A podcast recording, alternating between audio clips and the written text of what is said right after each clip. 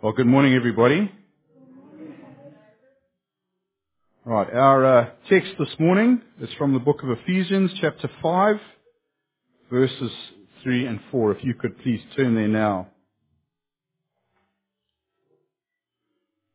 Now, for some time we've been advancing quite slowly, just one verse at a time, but today we are going to make a giant leap forward, and we're going to do a whole two verses.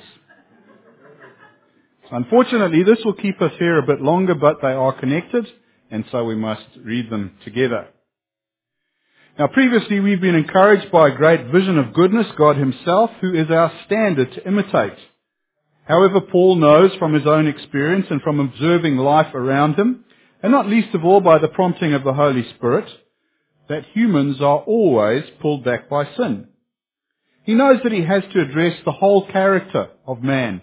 And so, in this next section, he moves from a theme of self-sacrificial love to talk about the problems and dangers of self-indulgence in the Christian life.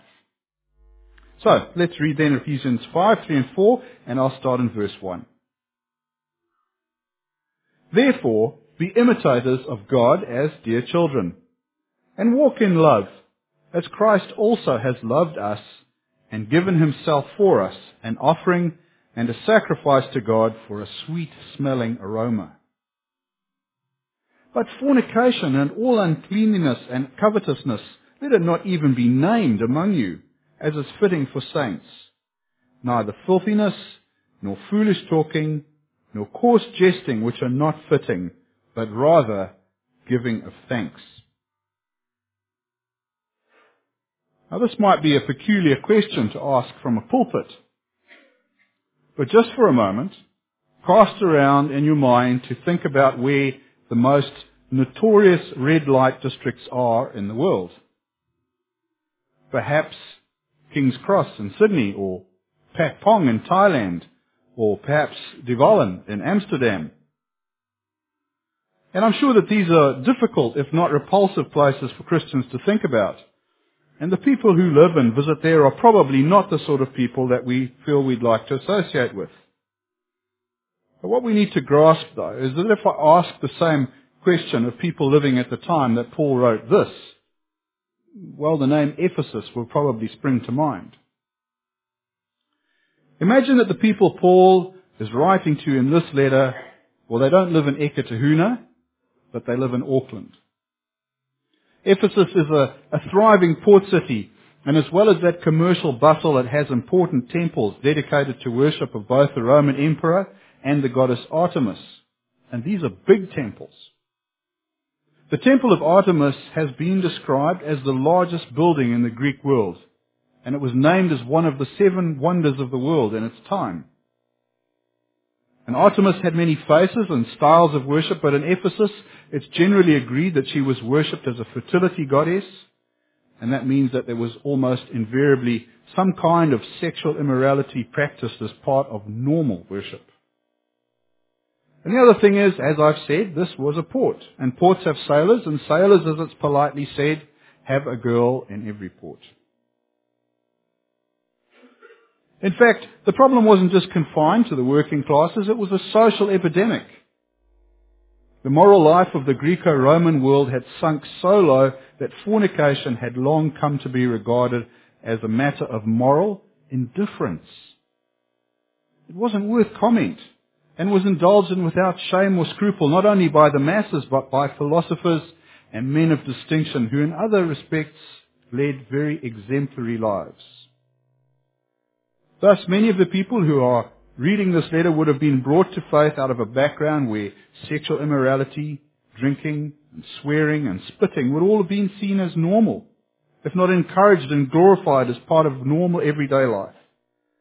So it's no wonder then that Paul has to write what he has written here.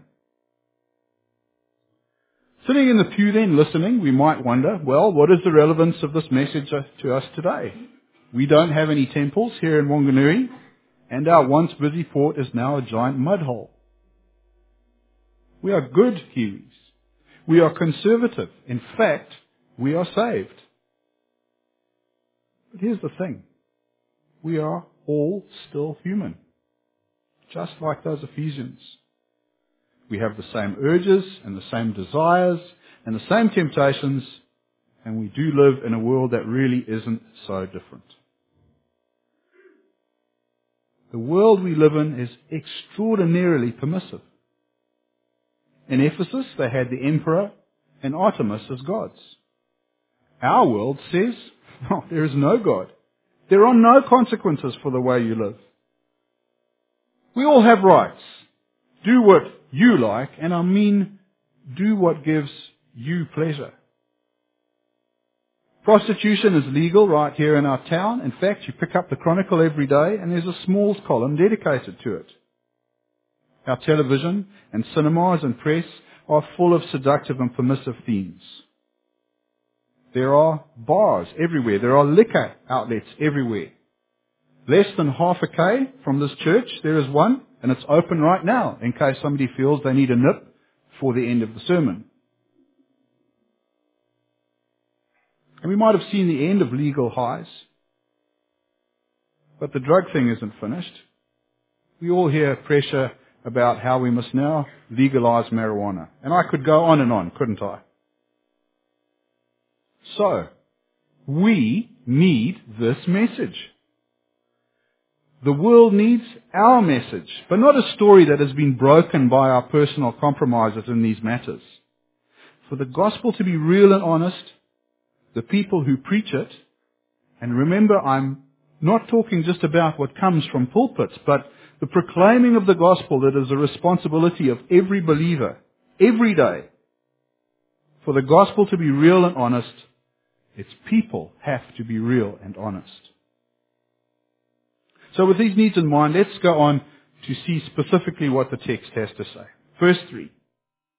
But fornication and all uncleanness or uncovetousness, let it not even be named among you. So Paul begins here by attacking physical conduct before he goes on to sins of speech. Why? Well, to drag out some old cliches, I believe it's because he knows that talk is cheap and actions speak louder than words. I realize that this will be shocking news to you, so it's just as well that you're all sitting down. But our generation didn't actually invent lies and embellishments.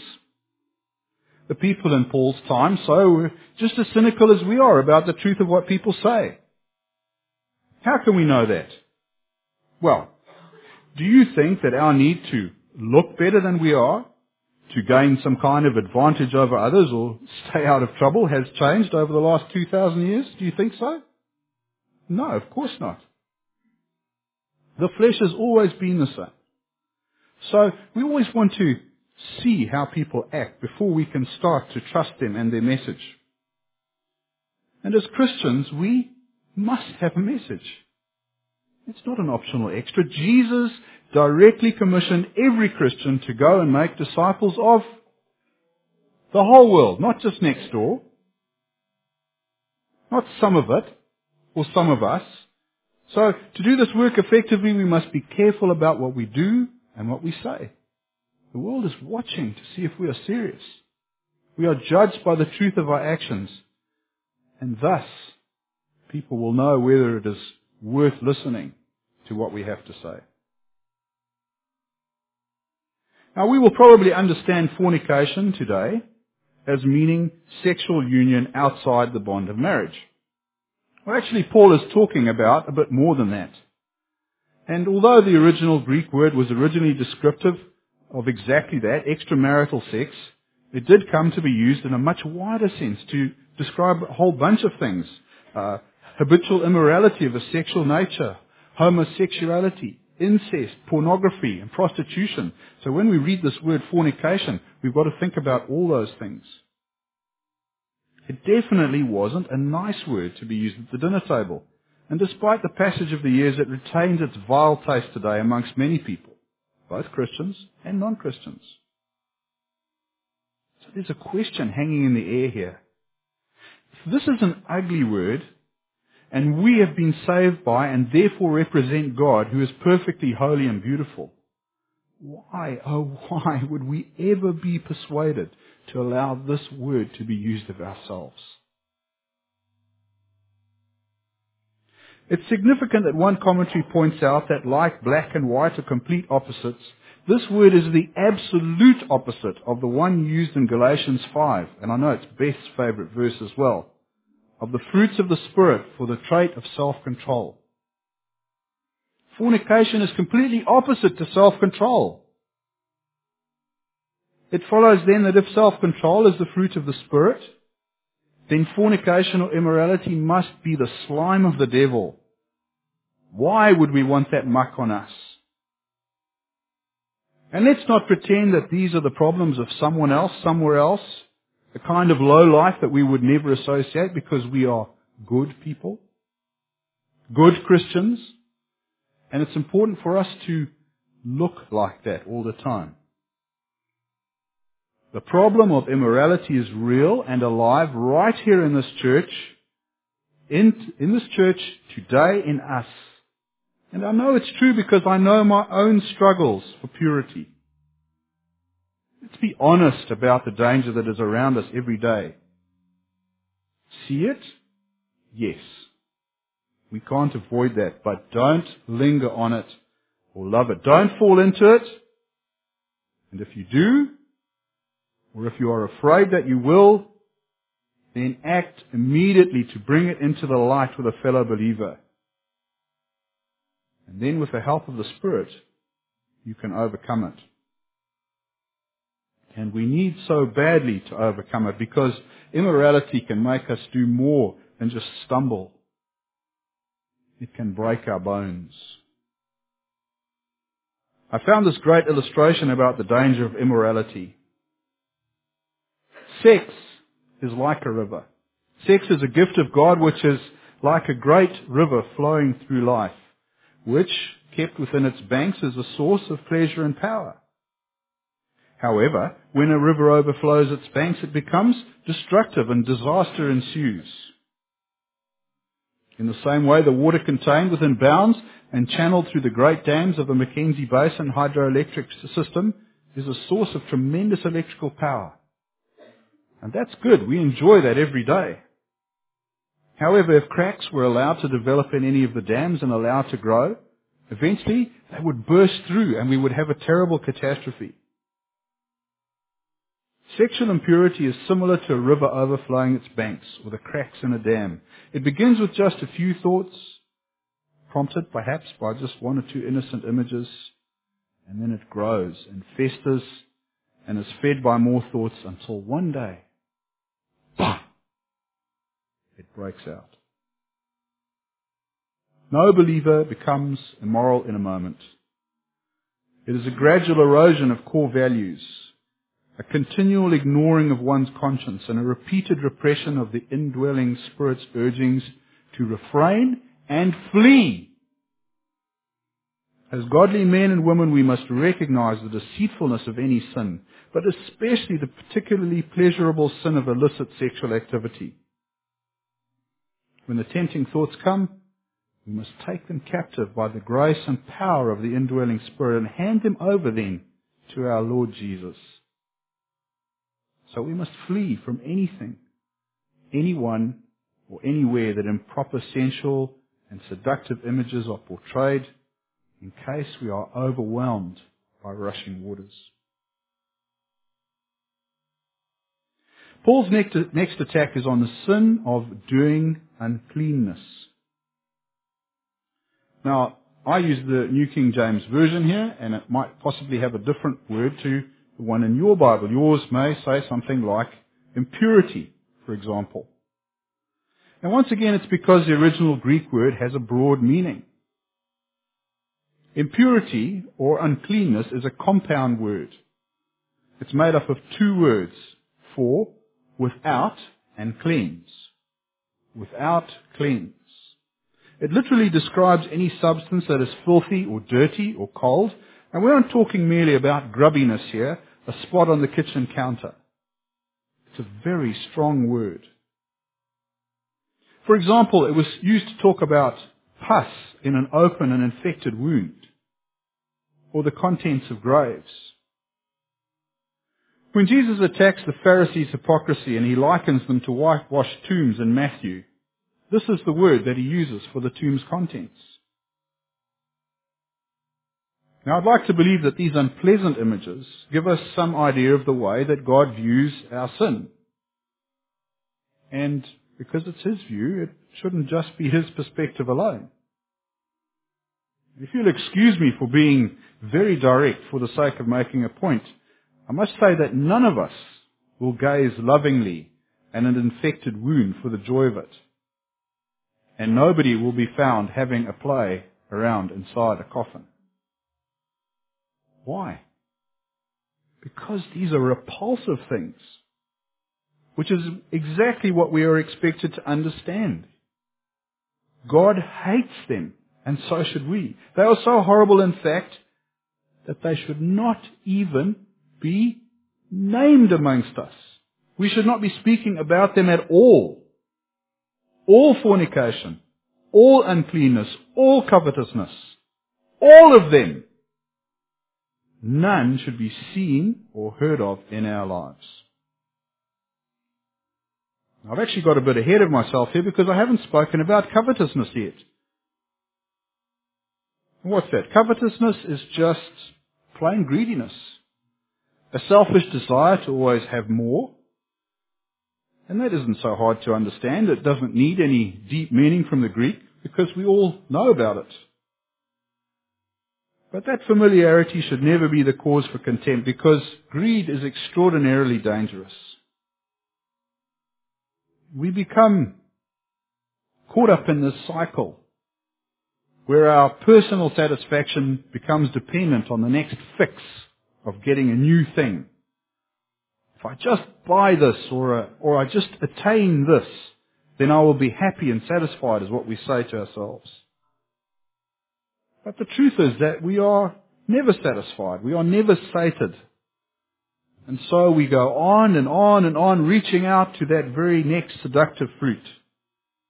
And in doing so, we replace the great God who satisfies our every need with that small God whose name is greed. And as I've already said, we live in a highly permissive society that emphasizes personal freedom. Deviance is dismissed with a wink and a nod. After all, a little of what you like won't do you any harm. Go on. Enjoy it. No one will know or care. Rubbish! We do not live in a world where other humans are the only ones who measure our actions, and where consequence seems to be just suspended and hanging up there in some mysterious way. No. We live in a world created by an eternal sovereign God and we too were created by Him. He made us. He decides every standard for our behavior. And He decides the consequences, be they good or bad. And He definitely will apply them without fail. When Paul writes here that these sins should not even be named, what he's doing is he's establishing a standard for us to aspire to. And it isn't some wishy-washy, movable and worldly standard, but it's God's perfect standard. Let's recognize, yes, it is high, but it is there for a good reason. We may strain against it, but no one knows us like our Creator. He gave us His commands for our own good. And when we break them, it's true, we might enjoy some short-term pleasure, but that will always be at the cost of long-term pain and problems. When you, when you think about it, in, in fact, it's, it's this defining line that gives us real freedom. Freedom isn't, as we so often hear, the ability to just do whatever we like whenever we like. Because the only consequence of that will be chaos. No. True freedom is knowing what and when is right and wrong. And what that needs is a fixed standard that everyone understands. Those standards bring peace and harmony. And here we have the standard for believers' behavior. So what should we aim for then? A minute of bliss now or millennia of rapture in the Lord's hands? Chaos or order? I think the answers to those questions are no-brainers. The standard is very clear. Our aim must be to not allow the very smallest trace of these sins to enter our lives. Paul has painted this picture here in verse 3 of the people of God, the saints. And that's us, we're all saints. Being distinguished from those around them from what we call normality, but is in fact chaos and sin, by a very high standard of self-control. They walk the walk. Their actions with regard to the most obvious problems of society, which are around sex and the drive for material things, is a light and a revelation to those around them. There is no bushel here. Without even speaking, they say, this is what God looks like. And this is why you need Him. But, do they talk the talk?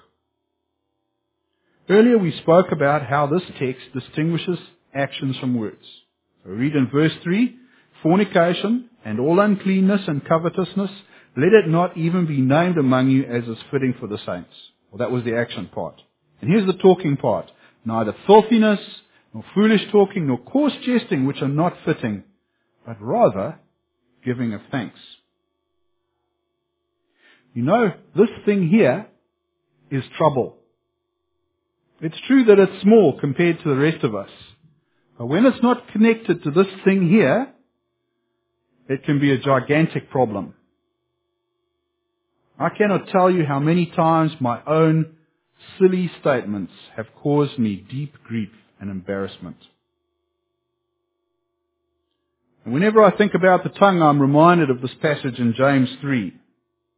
Look also at ships, although they are so large and are driven by fierce winds, they are turned by a very small rudder wherever the pilot desires. Even so, the tongue is a little member and boasts great things. See how great a forest a little fire kindles, and the tongue is a fire, a world of iniquity. The tongue is so set among our members that it defiles the whole body and sets on fire the course of nature, and it is set on fire by hell. Our tongues are like rudders, aren't they? They have a completely disproportionate effect to their size. Where would a preacher be without their tongue? How would politicians lie and cheat? Sorry. I mean, consider matters of great national importance without debate in Parliament. One tongue, one tongue can literally affect millions of lives. So what effect does your tongue have? I've already said how important our actions are, but they aren't enough on their own to tell the whole story. For me to really know who you are and what you stand for, I have to speak to you.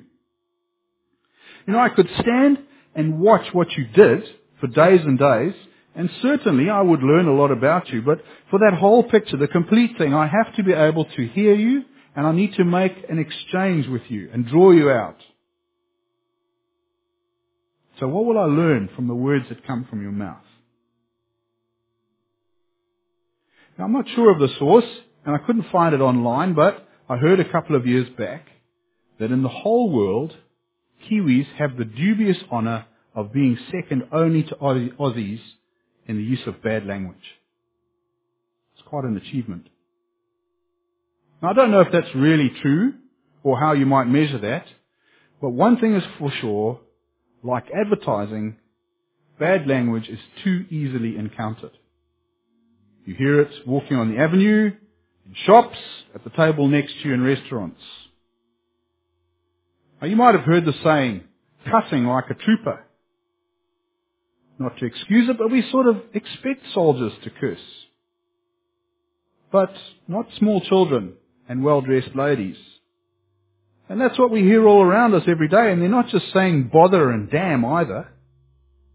It's the very worst words. Used so liberally to the extent that I honestly believe that some people could say twice as much as they do if they just left out the curse words. We might think, so what? Everybody does it. They're just words. Eventually they'll, you know, they'll lose their sting. We'll get used to having them around us. And my objection to this line of reasoning is twofold. First of all, it's not that. It's not reasoning at all. If we don't engage our heads and think about what we do and what we say, well then what are we? We're just a second-rate follower of others who also don't think. It's just dumb imitation. It's one fish following the others. Just keep swimming, swimming, swimming, swimming. We swim up, we swim down, we swim left, we swim right. It doesn't matter that there's a net in the way. Is that the picture of someone who is in control of their own lives? Is it really the personal freedom that's being spoken about so much today? To just trail about wobbling in other people's wakes? The truth is that being real and authentic is a much bigger thing than wearing designer jeans, having the right phone and using the in language. Being real and authentic, authentic means taking the time to think to reason about who you are and who you ought to be, and to stick to that despite what others around you might say. It's hard, but it's worth it. So I say that cussing just because everybody else does it is frankly a pathetic excuse. Young people. Young people, are you listening to me? I want to say something very direct to you this morning. Yes, I'm coming down here to talk to you because I want this to be a memorable moment. You are at a time in your life when you are building foundations. And those foundations are going to give you a house that you are going to live in for the rest of your lives. If you make cursing one of the stones in your foundation, if you make it a habit, I can promise you, you will regret that for the rest of your life. It is the very hardest thing to get rid of. And I can tell you that from my own experience. And I guarantee you that there are people around us here in this congregation who will say the same. Yes? Yes. Don't do it. Don't start it. Because it will embarrass you. It will come out at the worst time. You will hear your children using it. And you will hate them. Hate that, seeing that in them. That, that this failure of yours has become theirs. And I'll tell you something very practical as well. Guys, at some point, you're going to want to get married. And you're going to want a good wife. And I promise you, those really good ladies, the ones that are worth having, they don't like hearing those words. They don't. And ladies, you want a good man? Do you? Well, I guarantee you that those good men are the same. There's something deeply unattractive about a woman who uses bad language. So please remember what I've said to you today. Hold on to the purity of your mouths. Now, I said that my objection was twofold. And the second part is this.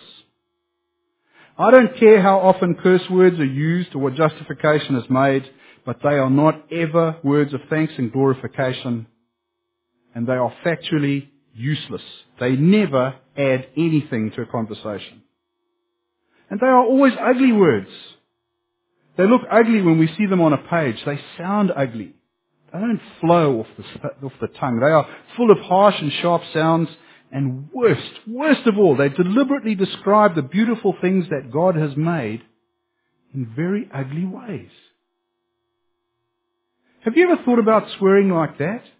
That it's a direct attack on the worth of God's creation, that it's saying that what He has made isn't good? And although I've been very specifically talking about language for some time now, what I've said is true about all of the things that Paul has mentioned here, isn't it? He talks about filthiness. Well, that's indecent or inappropriate behavior and speech. Things like obscene gestures or just making those little public comments about passing girls, for example. Foolish talking means taking something that is shameful and then making it appear acceptable by the humor that you put into it.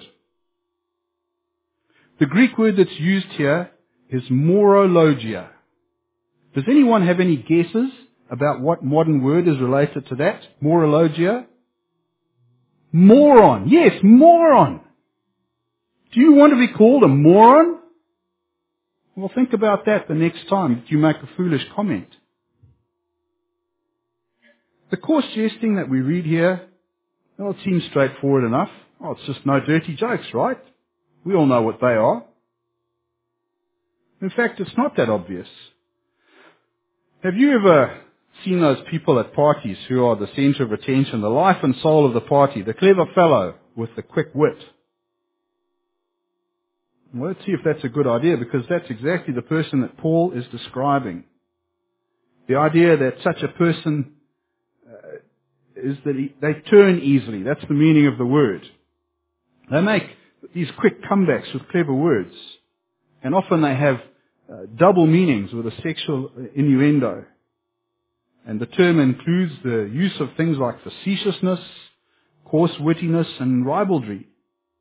Someone like this wriggles around words' normal meaning to add color, but unfortunately, that color is the color of stinking mud.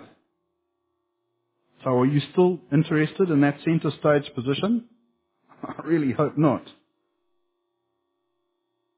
I'd never thought about these things as being, being demeaning of God's good work in creation until I was preparing this sermon.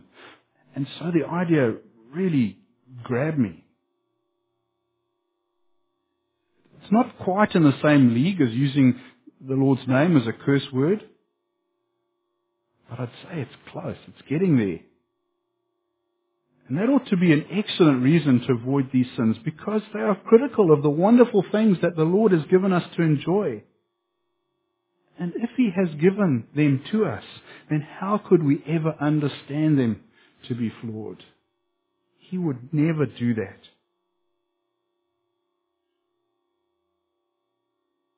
So, that's all good then. Since I have all these observations and condemnations and challenges, then I must have got all these things sorted out in my own life. Yes? No. No. I confess I haven't. I might be standing here preaching. But that's just a type of work that God has given me to do at this time. And it never comes with any special get out of jail free card or an automatically perfect character. I have the same struggles as every human, every person who is here. And so does every person who stands up to preach. But I will not give up trying. And with the help of the Holy Spirit, I will become better and better and I will glorify God. This I am determined to do. But this is much bigger than me. We all have work to do for the Lord. And we all have struggles. We must all keep trying and we will get better and we will then glorify God. Now, that maybe sounds like a sermon end, but I'm sorry to say we have one more short circuit around the airfield to check out the landing. Because there is an important part of our text remaining. If we aren't to be doing these things, staying away from for uncleanness, not always wanting more, guarding our mouths and discipling our actions. Well, what's there to fill the vacuum? What should we do, be doing instead? And of course, the answer is right here in front of us. We should instead be giving thanks. We should be pouring gratitude into a world that has become overwhelmed and driven by the need and more, and often where there's no time or inclination even to be grateful for what you have. Because unless you're mega wealthy like Bill Gates, there's always going to be something more shiny to be had. There's always the pressure for more and more. So Christians should be known for being grateful. Grateful for our many daily blessings in the physical sense, yes. Food, shelter, hot showers, arms and legs that work, most of the time. But above all, we should be known for being grateful for the very largest gift of all, the gift of salvation bringing with it the promise of a life where these pressures are over for good. Why do I believe that gratitude would be so important? Well, apart from the most obvious answer that we have this instruction here in our scripture today, I have another thought. Let me explain it to you like this. Well, I think that pretty much everyone here knows that I love fishing. I love doing it, but I also really enjoy watching TV shows about fishing to see if there's something new that I can learn. And there's lots of them on at the moment, but my most favorite one is one called Big Angry Fish. And it's on this afternoon. Now if you watch this, I can guarantee you, I can absolutely guarantee you that at least once, if not 11 times, the host of the show is going to talk about pumping a big burley trail. It's his choice phrase. And why not? Because it's a significant part of his fishing success. Now, in case you're wondering, burley is just, it's minced up fish with a bit of oil and it's frozen into a big sausage about this long. And you stick it inside a net and then you chuck it over the side of the boat.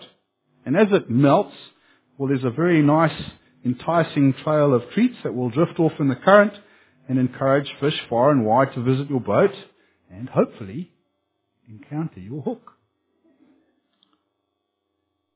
You know, we leave a trail too.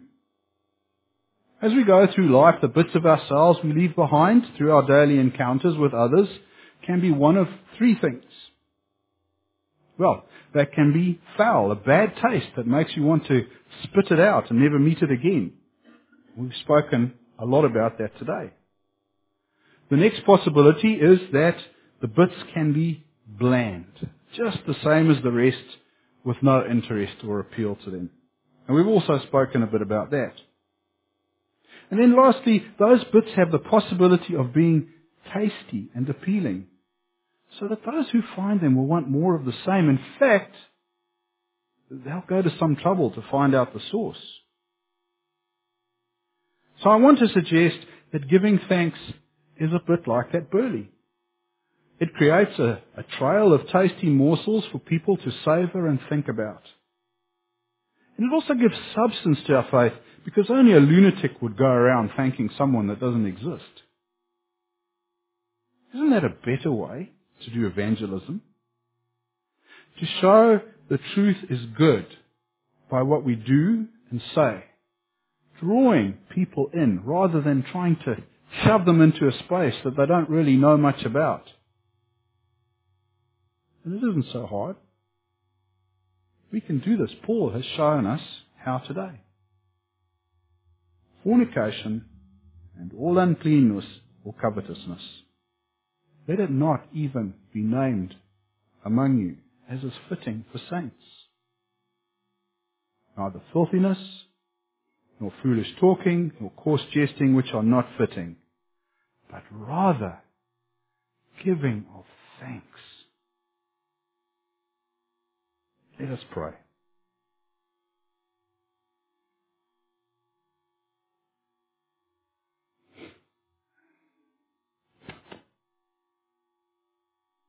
Heavenly Father, thank you. I pray, Lord, that the Holy Spirit would be at work inside us, shining His light on the thousand blessings that you give us every day, so that we would cultivate an attitude of thanks. And Lord, as we see these things, we would see the goodness in them. We would see the goodness in you. And we would realize that these other things, this covetousness and coarseness and all those other things, they are small and insignificant. And we would set them aside. Lord, I pray that we would be known as a people of thanks. And not just happy-go-lucky people, but people who thank God, that God is real and God is good. Help us to do this every day, we pray. In Jesus' name. Amen.